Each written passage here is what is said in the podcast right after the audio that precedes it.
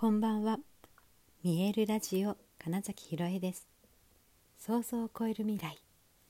自然はいつも大きな愛で包み込み真実を伝えてくれる。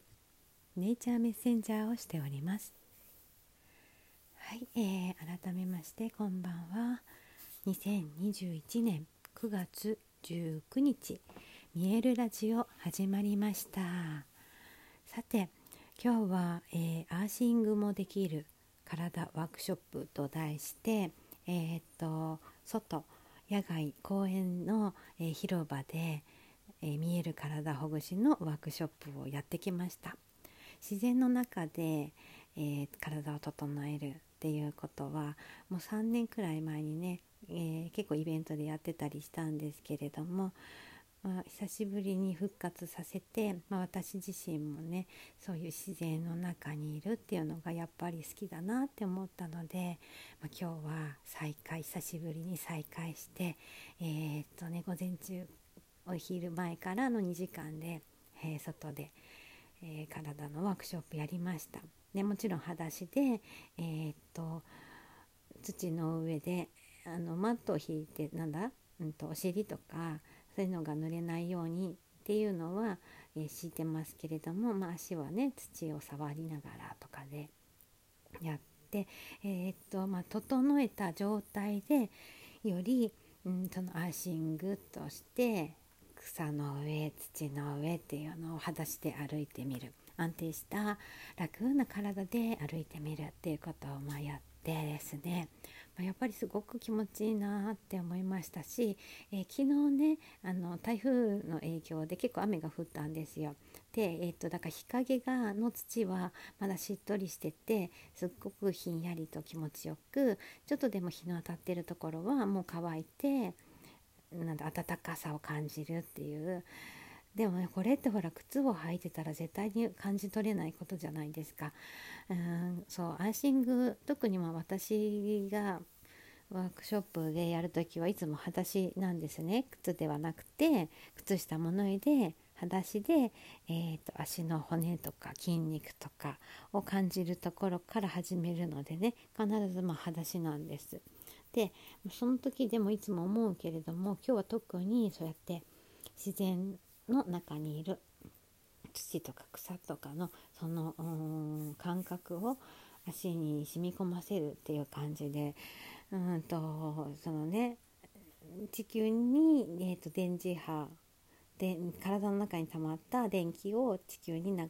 すとかあと反対にその地球から、うんと、自分にいっぱいエネルギーをこうもらうっていう意味でも裸足になって立つといいよっていうことが、まあ、アーシングなんですけれどもね。例えばそのそれ以外にも今日も参加者の方がやってましたけどあの木に触れる。木に抱きつくみたいなことも、まあ、アーシングになるんですよ。えーと、つまり木が、えーと、土とつながってますよねだからそこに触れるということで、えーと地球とつながりやすくなるっていうことでね木に触れるのも、まあ、簡単にできるアーシングの方法ですが、まあ、やっぱり実際に裸足になって土の感覚草の感覚を感じるのって、まあ、私はすごい好きなんだなと思いました。あ,、まあ、あっという間にま足の裏は真っ黒になりますけれども だけど、うん、でなんかそれを感じたら、うんと、犬の散歩の時にねやっぱり、えーとそのアスファルトと舗装された道路よりも土とか草があるところを、うん、犬も歩きたいだろうななんてことをね思いました。全然違うもんねアスファルトの上に立っているのと土の上に立っているのの感覚は。うんでそれをでもまあ全然ね普段はま都会にいたり、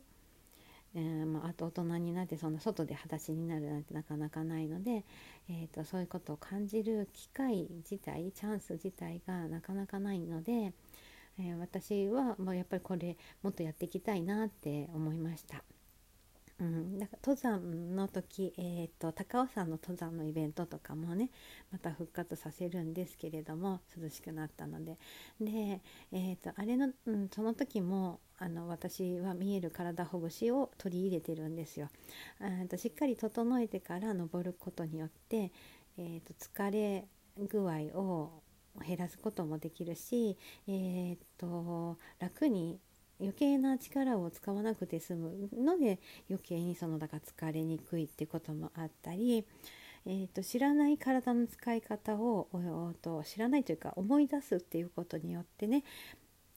普段、うん、使ってない筋肉とかをより自然と動かすことができたりっていう、まあ、すごくいろんな利点があるので、えー、登山のイベントの時は必ず見える体ほぐしを少しね取り入れるんです。で本当にねあの降りてきて登るだけじゃなくってその下ってきて下山した後も最後にその整えるためのほぐしというかをするんですね。でするとですね、えーと、久しぶりの運動だった人でも、えーと、そんなに筋肉痛になってなかったりとか普段そんなに運動してないのに思ったより、えーと、足がすっきりしてましたとかねお家に帰ってわかるうんと急に登山なんかしたらもう動けなくなるんじゃないかみたいなことが起こらないように、まあ、アフターフォローというかもしてたりするんです。で私は多分、うん、あのただうんと体のパフォーマンスが上がるとかいうよりも自然の中でいるとよりねその効果が出やすいなって思ってるんですね。うんとで特にほら何をするでもなくうんと空気の気持ちいい自然の中にいるとあ気持ちいいなってなりますよね。そのそれが自然と加わるわけで、うん、より効果が出やすいなっていうのとあと改めてそのセルフケアでね自分の体に触れる、えー、感じるっていうことでより五感が研ぎ澄まされる上に実はですね感じるっていうことをしているので考えなくなるんです自然と。一緒にねできないんですよ感じることと考えることって一緒にできないので、え感じていれば考えなくていいんです。で自然と体に触れて今どんな感じかなって、えーと、自分の体の声を聞いている状態を長くするので自然となんだ瞑想みたいな状態になるし、えーと思考をストップさせられることができるんですよ。黙っちゃった。できるんですよ。そうそうそう。だから瞑想が苦手とか、うん、なんか頭すっきりしたいんだけどっていう人に今実はすごい向いていて。でプラスうんとそのアクセスバーズとかも一緒にやったりするとより効果がすごいっていうことで。うん、見える体ほぐしはね実はね瞑想だったりするっていうのを改めてなんか今日はね気づいた時間で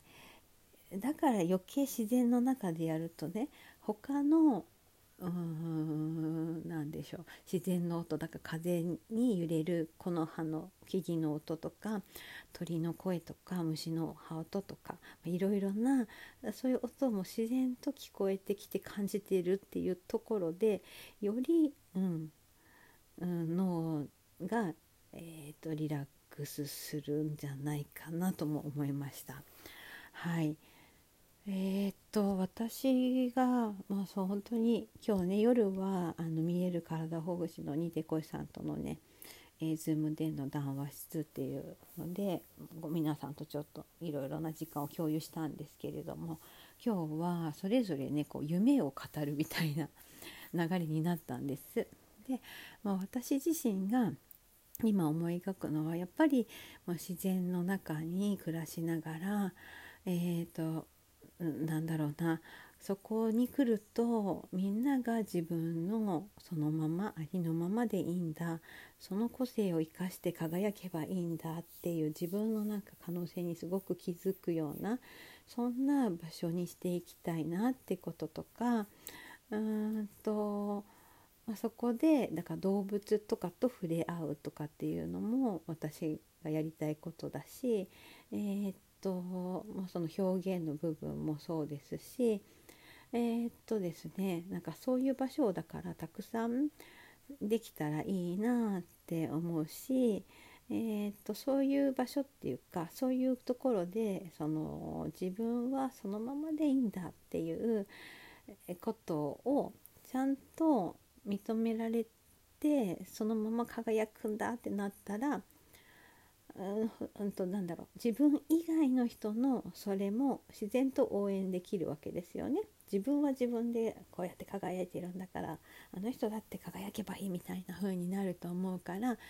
そうやってそれぞれの存在っていうのを認め合って